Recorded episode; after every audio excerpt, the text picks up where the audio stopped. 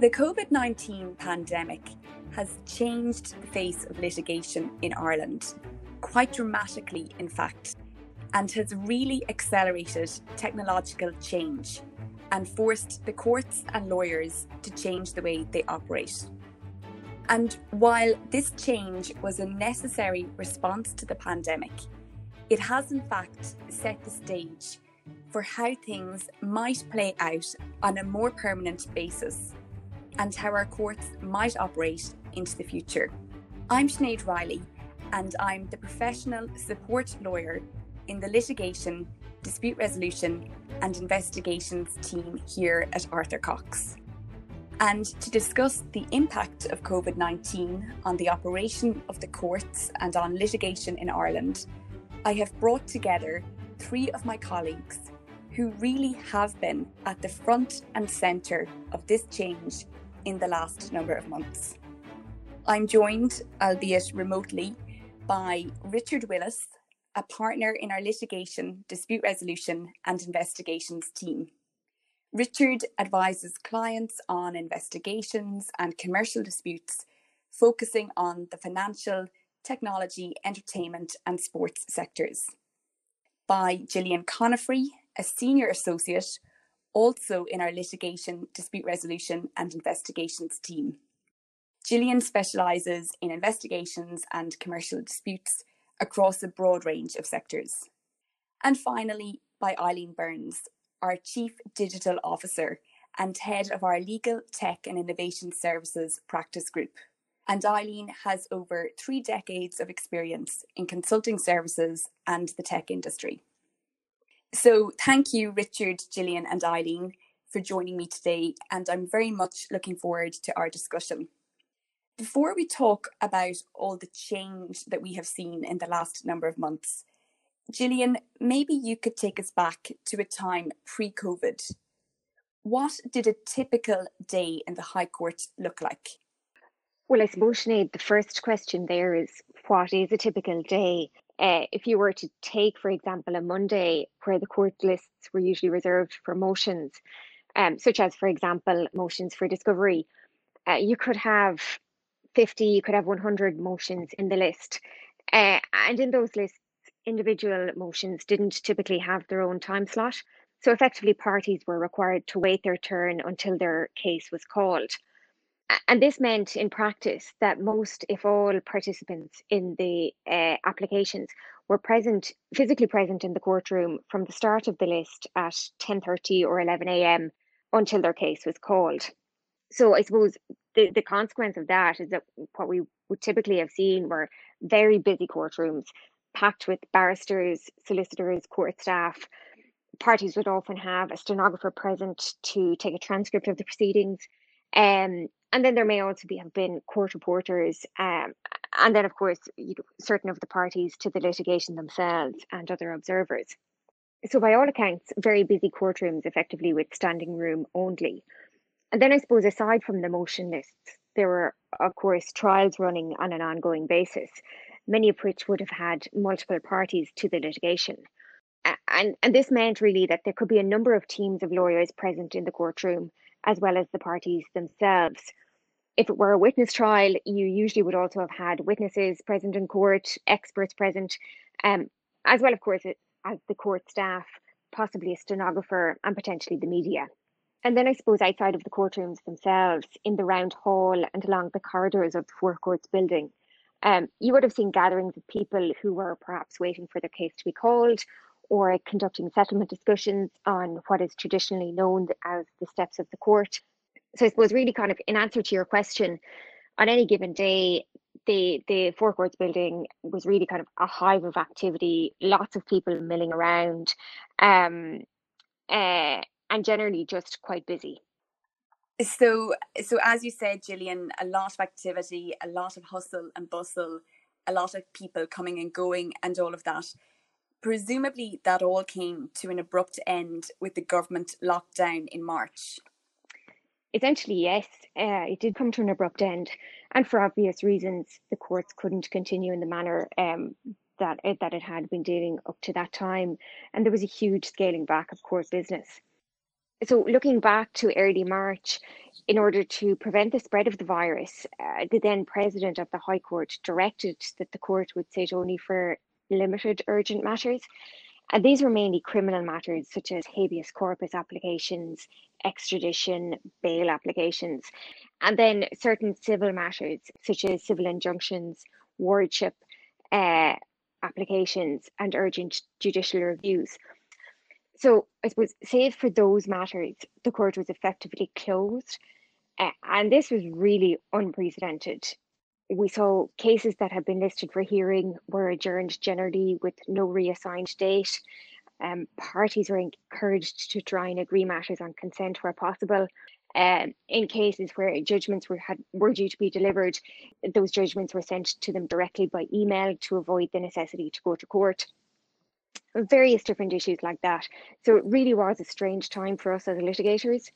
Uh, and I anticipate it was quite unsettling for parties to the litigation themselves who perhaps may not have been that familiar with the court process in any event, and then we're grappling with this additional layer of uncertainty um, within the court service itself. So cases are generally adjourned, and the physical court buildings are effectively closed, except for very urgent matters. But Richard, there was a lot of work going on in the background and a very concerted effort amongst the legal community judges, barristers, solicitors, courts service staff to try and get things moving again. Can you tell us a little bit more about that? Yeah, certainly, Sinead. I mean, as the COVID crisis began, we were we were aware of those initiatives, and what we wanted to do was make sure that there was good coordination around that stakeholder group. Our focus immediately turned to trying to get facilities in place to have remote hearings. Now, we've obviously got precedent for remote hearings, and um, you know, through witnesses coming in through video links in commercial court cases over the years, but that's, I suppose, a, a practice which is the exception rather than the rule and was not widely used. But uh, as you said, there was intense engagement across all the stakeholder groups, and uh, in an effort to assist the court service and the judiciary in uh, the initiative. And for our part, this involved assisting the court service and judiciary on a voluntary basis. And since late March, Jillian, Eileen, and myself have been involved in a, a number of initiatives on that basis, including uh, preparing a detailed draft paper outlining the rationale for the introduction of remote hearings, which was submitted to the court service and the judicial users group of the High Court via the Commercial Litigation Association of Ireland, of which we're uh, members and founding members of that association. Uh, we uh, liaised with the Court of Appeal and uh, Judicial Users Group and provided user guides to the court for suggestions as to the efficient use of their existing technologies in terms of document management and document markup. We also drafted technology agnostic protocols and procedures for the conduct of remote hearings in the commercial court. Uh, we also spoke with close contacts in the legal community in the UK, and in particular, a team that ran a remote hearing, including the hearing of witness evidence uh, over the course of a week in the English High Court. Uh, we also conducted a survey through our global network Lex Mundi uh, of in excess of 60 members across that network in different jurisdictions to find out what they were seeing in the technology and practice trends uh, across the globe. And we fed that back into the, the, the court service working group. Um, and uh, Eileen, Jillian, and myself are members of the legal teams that piloted the first High Court test hearings uh, held uh, within the PEXIP system by the Commercial Court on a remote basis on the 16th of April uh, before the head of the commercial list. And these were also observed by 12 other judges of the High Court. Um, and then more recently, for the past two or three months, Eileen and myself have also been part of the remote hearings working group of the court service, the judiciary, the Commercial Litigation Association, and the uh, Law Society. And this has included testing other technologies at further mock hearings in the commercial list in the past two weeks, which have this time concentrated on the ability to hold witness actions. And the work of this group, I believe, and I'm very hopeful, and it's going to lead to an acceptance by the court service that another technology platform can be used for the purpose uh, of uh, witness actions, and hopefully that will be up and running come late September, early October also last week, the Civil Law and Criminal Law Miscellaneous Provisions Bill 2020 was published, and this is a really interesting piece of draft legislation. um, the salient provisions of which include Section 11, which allows a court to order that any civil proceedings before it may be conducted by remote hearing, um, with Section 11.5 empowering the court to make provision in relation to the means by which remote hearings are to take place. Also interesting in the um, draft legislation is Section 20, which authorises rules of court to be made in order to make provision for the electronic filing of documents and indeed also for a statement of truth to be given to verify the information contained in those documents in place of an affidavit or statutory declaration. So, all in all, you know, it's been a real privilege to have been involved in this really exciting work, which, you know, we hope is changing the face of litigation in Ireland in a very positive way. Yes, very, very exciting work indeed. And clearly, there was a huge amount of work involved. Moving from a traditional courtroom setting to remote hearings is obviously a massive change, not only in terms of getting the technology up and running, but also, and I think more importantly, getting everyone on board and comfortable and familiar with this new way of working and litigating. Eileen, you have significant experience in the area of change management and developing and leading business change programs. I'm particularly interested in your perspective here. What was the reaction generally to this move to remote hearings? So I think you're absolutely right, Sinead. The tech piece is often the easy bit in any of these projects. Managing people through change is oftentimes much, much more challenging. And from a change perspective, the move to remote hearings has all the hallmarks of a classic change curve. At the beginning, it was definitely overwhelming for people. People were wondering, could this be successful? Oftentimes, people's early experience was less than perfect. For example, at some of the early mocks, there were challenges maybe where there was significant noise in the background, or people were talking over one another, or people dropped off the calls. People just needed time to adjust. People needed time to become adept at using the new available tools. And they quickly learned that very often simple things make a very big difference, like protocols reminding everyone to mute if they're not speaking, or you know, if your counsel thinking about your background when you're in camera, or thinking about the placement of your camera, or something that happened recently was ensuring your window is shut so that a loud cackle of Dublin seagulls do not disturb the, the hearing, or putting a do not disturb sign outside your home office so the kids don't burst in. But you know, change is always really hard for people. At the beginning, change tends to frustrate people and they do find it very hard to accept. And in a classic change curve, that's called the valley of despair. And then people become more used to the new circumstances. They become more comfortable at the new way of doing things.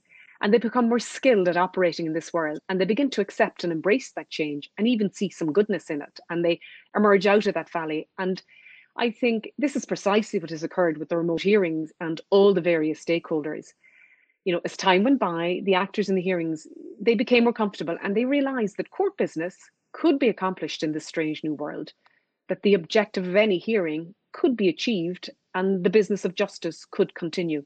So very much a classic change journey. Very good tips there, Eileen, on keeping the seagulls and the kids out of remote hearings. Um, shut the windows and shut the doors, I think, is uh, the message. And a very interesting perspective generally. Jillian, how open were the judges to this new way of working? Do you have any sense of this? Very open, Sinead.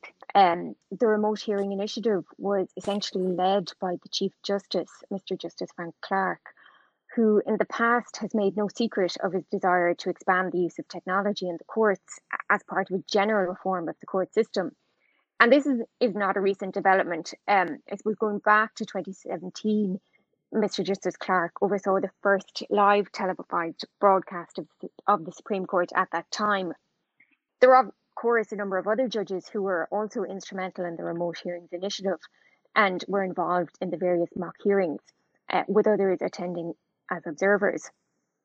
And I think really it is fair to say that, generally speaking, the judges have been eager to adapt and to do whatever is necessary to move cases along the introduction of remote hearings was certainly a change for the judiciary, um, as it was for all of us as practitioners. But they have certainly embraced the change, and I think that is self evident when you consider the statistics. And in fact, the CEO of the court service, Angela Denning, reported only last week that the use of remote courts and video technology has allowed both the Court of Appeal and the Supreme Court to remain up to date with many proceedings over the last number of months. Um, so that's very encouraging. And I suppose it really affirms both the judiciary's and the court services dedication to continuing the business of the courts by whatever means possible. Absolutely. And that's very encouraging to hear. And the court service also had and continues to have a huge role to play in all of this. And I think the Chief Justice at the recent launch of the 2019 Court Service Annual Report remarked that the thinking, planning, and actions of the court service had developed five years over five months. Eileen, you have liaised closely with the court service on this. How well do you think they have responded to and managed the change? You know, I think the Irish court service has done extremely well in what were very difficult circumstances. No one had experience to draw upon, no one had lived through a pandemic, and there was a large amount of unknowns. And they responded so quickly, you know, immediately beginning to explore options and how really to keep the show on the road. And you know, this was a time where they didn't have the luxury of running a typical project where you would engage with stakeholders, where you'd spend a lot of time thinking about and documenting detailed requirements, where you'd spend a lot of time analysing options. But because of the pressures of time and the need for speed, the court service needed to be really creative, adapting really quickly what they already had in place just to get a platform up and running. And you know, they had to deal with a lot of constraints also, often ones we don't think about, you know, not every courtroom had Wi-Fi. Try running a remote hearing without connectivity. And there's a lot of operational things the court service needed to worry about that maybe a law firm or counsel can just ignore. You know, there's a large body of courtroom staff have to be trained. They need to think about security on the platforms. We don't. Um, how do they ensure the right people were in the right place at the right time, the right remote hearing room? They may seem like very simple things, but when they're done right, nobody notices. But when they go wrong, everyone's frustrated and everyone's annoyed. You know, and despite all the challenges, a really large volume of remote hearings have occurred, and there are plans in place to expand all the time, to add additional tech courtrooms in the Four Courts complex, to improve the underlying Wi Fi infrastructure, to improve the underlying platforms. So, certainly an extremely effective response. Um, and I think this is really just the beginning of an evolution of how we'll see the business of the courtroom adapt and change going forward. Very challenging circumstances indeed, and it seems like a very effective response. Moving on, Eileen, to the technology side of things. Richard mentioned PEXIP earlier, and I understand that's the IT system the court service is currently using for remote hearings. Can you tell us a bit more about the technology and maybe how we might see it evolve? You know, one of the things that occurred in the crisis was people needed to adapt what they had and use infrastructure they already had in place. It was a case of needs must, with necessity being the mother of invention. And thus far in the journey here in Ireland, and it's no different across the globe, we've been leveraging tech that was not designed specifically for the use case or typical processes of a courtroom hearing. It wasn't modelled for the interactions that occur in a courtroom setting. People have been really creative, making solutions like PEXIP here in Ireland, or Zoom or Microsoft Teams work in court hearing scenarios. Counsel and lawyers have adapted and began using chat apps like WhatsApp to facilitate communications between themselves. We quickly adapted and came up with standards and protocols to ensure that digital court books worked effectively. But because we're unlikely we will ever go back entirely to the way it was before COVID, and because there were some very big advantages and benefits to doing some things differently, what I would expect to see is the emergence of solutions that are designed specifically to cater for a typical courtroom scenario and they will be feature rich and provide and integrate all the key needs of all the stakeholders into a single intuitive platform. When you begin to integrate all of these features in a single platform, it makes for a very rich user experience and it can be very powerful. Features like document repository and the communication channels, you know, the ability to digitally display an exhibit in a safe manner, or the controls you need to manage a hearing, like the ability to emit witness all in one place. It'd be a very rich experience for people. And I think that's what we're going to see very, very soon, actually. We have been working uh, with the court service on the working group and with the judiciary and the professions. And we've recently ran some mock hearings using a solution that has been designed with the courtroom in mind. During the mock, it featured a witness cross examination. And while you might never fully replace a live in person hearing, it was really very effective. And being on a feature rich platform that was modeled for a courtroom process, it did make a very big difference. Richard and Jillian, picking up on a point Eileen alluded to there, it's very difficult to fully replace or replicate a live in person hearing. What are your thoughts on this? Are remote hearings an effective substitute for face to face hearings in the long term? Or are they really just a stopgap measure to get us over this pandemic? Yeah, thanks, Sinead. That's a very good question. And I mean, while remote hearings may not be an effective substitute in every case, they are definitely more than just a stopgap measure. And I think we can safely assume at this stage that remote hearings are here to stay. Our experience over the last number of months has shown that remote hearings in the court service PEXIP system are definitely an effective way to deal with certain types of court applications, and particularly cases that can be dealt with, as they say, on the papers, uh, and which mainly concentrate around oral submissions by counsel. Um, and indeed, I mean, the volume of cases itself is growing significantly, and since uh, you know late March, there have been some 800 instances of remote hearings across all court divisions and the court estate. Um, and that's as reported by the CEO of the court service in the past week. Um, now, admittedly, they are not an effective substitute in every case, at least not yet.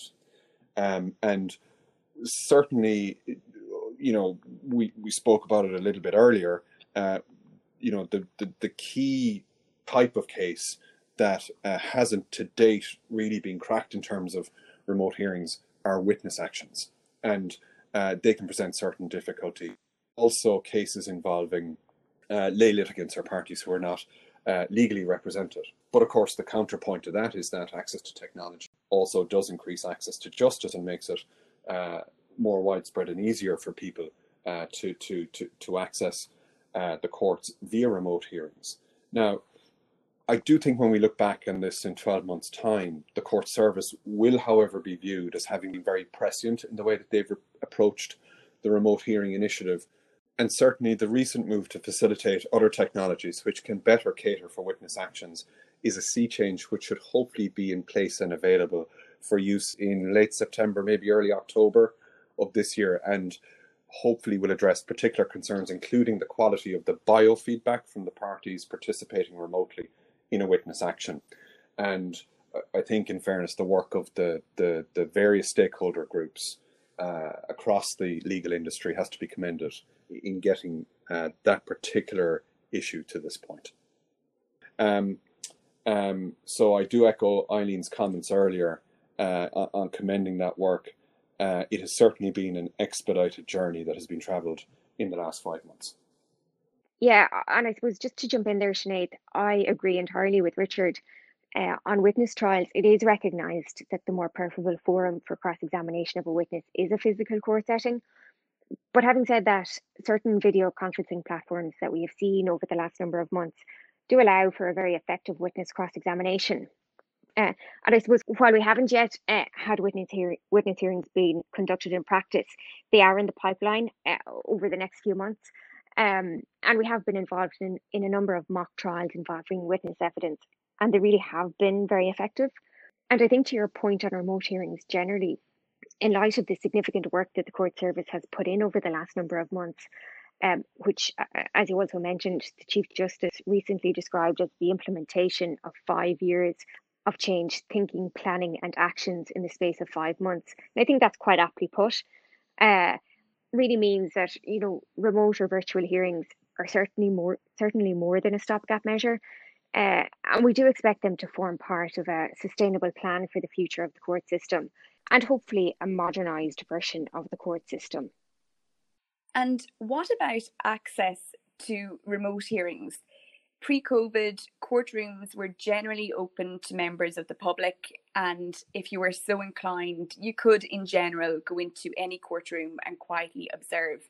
Now, I appreciate that with physical distancing and all of that, this is no longer possible in a physical setting, for now at least. But what about a remote hearing? Can anyone log in and watch? And what about members of the media and reporters? So at the moment, Sinead, uh, login access to remote hearings is limited to those involved at the hearing. Having said that, all remote hearings will also be aired in a physical courtroom in which the registrar um, uh, over the case will also be present.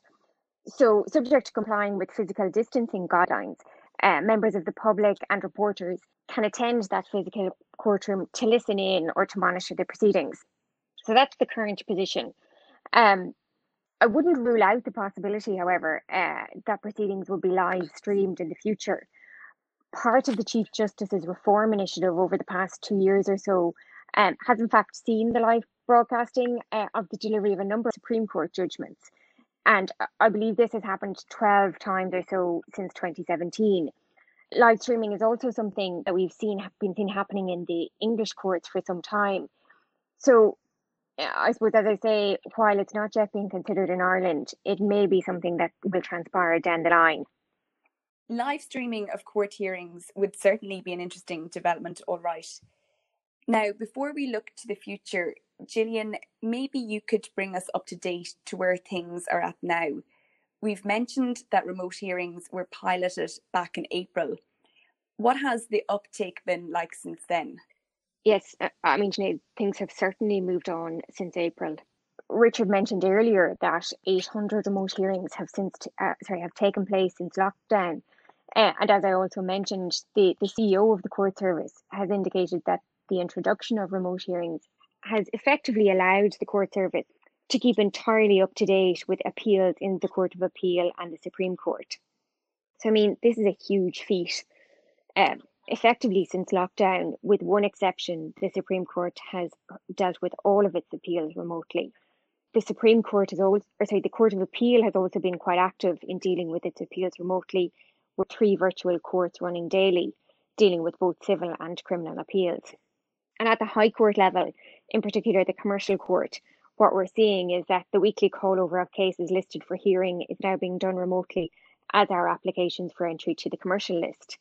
And just last week, the President of the High Court, Ms. Justice Irvine, published a statement in which she indicated that all High Court proceedings and applications that can justly be determined without oral evidence will be heard remotely. So I think we can expect to see a much greater surge in High Court work being done on a remote basis from September or October onwards. Okay, and then with all these remote hearings, what is happening in a physical courtroom. At the start of our discussion, Jillian, you described a courtroom pre COVID, but how different does that courtroom look today? Really, very different. Uh, there's no longer the same hustle and bustle, and it's uh, really a very different atmosphere. Um, I suppose, in line with government government advice, courtrooms can now only accommodate very limited numbers of people. And this means that access to the courts will, like in practice, be limited to the lawyers in the case, perhaps one or two litigants, and the occasional court reporter. And the level of access will depend on the size of each courtroom and its prescribed maximum occupancy. But it's no longer the case of everyone entering court and waiting for their case to be called. You know, parties will now be given time slots typically possibly a 15 minute time slot, and they will have to wait and outside until it's their turn to be called. Once inside the courtroom itself, parties must maintain physical distancing, which is of course a feature of all of our lives now, and you know that applies equally in a courtroom setting as it does in any other environment, and it must be strictly observed. You'll probably also see around the Four Courts lawyers and court staff wearing face coverings, it's not in fact mandatory, but it is strongly advised. Uh, and what we're seeing is that the vast majority of those present in court are adhering to the recommendations in that respect. And I suppose what all of this means in practice really is that because of the greatly reduced numbers of people who can be safely accommodated in courtrooms, only a limited number of rooms are available for the hearing of cases. And that in turn means that various actions, such as multi party actions, at least, will certainly pose a significant challenge. and I suppose that really again is then where the remote hearings comes in to bridge that gap. So overall, a very much changed environment and experience and atmosphere. Before we finish, I want to get each of your thoughts on the future and where things are likely to go from here. Eileen, you have already given us some thoughts on how the technology might evolve. Do you have any other thoughts on what the future of our courts and litigation might look like? Yeah, you know, typically what happens when big tech change enters our lives, we overestimate the immediate impact because it's in the here and now, and we tend to underestimate the longer term and enduring impact. Right now, we're in the phase of learning to live alongside COVID. It's not going away anytime soon, it seems. And equally, the world cannot stop indefinitely. None of us have a crystal ball, but it does seem likely we will live with a hybrid world of a mix of in person and remote hearings for quite some time. So you roll forward a year and everyone has adapted. They've come through the change curve.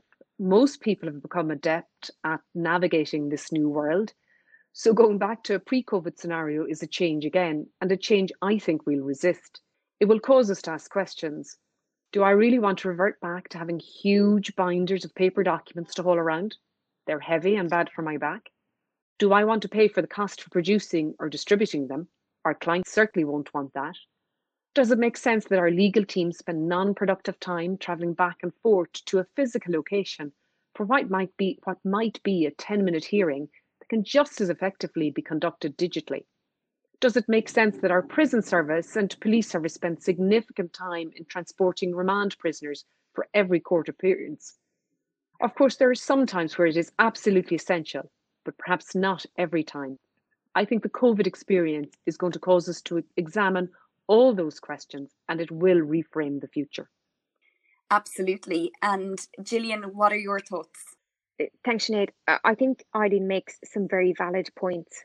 Um, I suppose I also think that for lawyers, there will be a renewed emphasis on the importance of court papers and really making sure they're in order well in advance of hearing, as there won't be the same opportunity to hand papers into court last minute as we've seen in the past.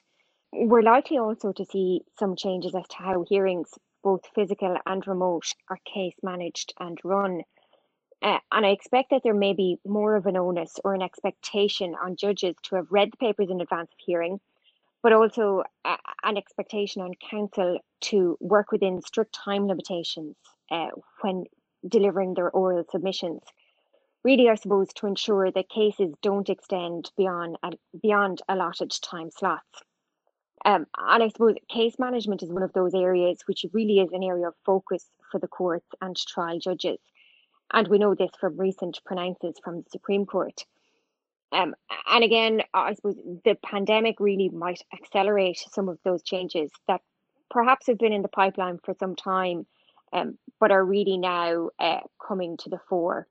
And Richard, I remember you saying to me on pretty much the first day of lockdown that the next few months would change the face of litigation forever. And I think that has certainly proved to be true. To finish, do you have any other predictions for us? Yeah, probably, uh, Sinead. You know me well enough at this stage. Um, this is something that Jillian, Eileen, and myself have debated a lot in the past four months. Uh, and I think the way to look at this is to see how all of the key elements and stakeholders are aligning. Uh, first, we're unbelievably lucky with the leaders that we have in the court service and the judiciary, including our Chief Justice and President of the High Court, as they are very open to technological change, including remote hearings. Secondly, the wider legal industry is behind the initiative in Ireland. And, and third, in the long term, as the COVID crisis hopefully abates, I believe there will be a recognition that remote hearings have a role to play, not least as part of an initiative for reform of the justice system, but also you know, for work-life balance and all of the issues that we're seeing under debate as we, you know, now set and enter the the now or new normals. Uh, and in turn, I think this will result in remote hearings becoming more immersed into everyday practice um, as part of remote and agile ways of work. I suppose where will we ultimately end up and do I have a prediction about that? Well, I think we've we've made an excellent start to the journey, but now is not the time to become complacent. So the overall remote hearings initiative, I think, needs to maintain the momentum that it has had since uh, late March. Um, and I suppose one final thought about this is that when you stand back, you know, in, in the global sense, and where is Ireland? Well, I think we have an excellent opportunity to be one of the leading common law jurisdictions that can facilitate remote hearings and make this perhaps a central part of an overhaul of the technological change uh, in justice and justice reform generally. And I also think that this is aligned with our international reputation for technological innovation. Let's end with a final thought like this. Wouldn't it be great for our justice system to be a global innovation leader in this space? Thanks, Richard, for that. I think it's clear from what the three of you have said that a lot of progress has been made in the last number of months, thanks to the collaborative effort of practitioners, judges, and the court service. And it certainly seems, as you said, that there are great opportunities here for Ireland to become an effective world leading centre for dispute resolution. So let's hope we can continue the progress and keep up the momentum and watch this space, as they say. Richard, Jillian, and Eileen, thank you for joining me and for sharing your very interesting thoughts and insights. I really enjoyed our discussion and I hope our listeners did too.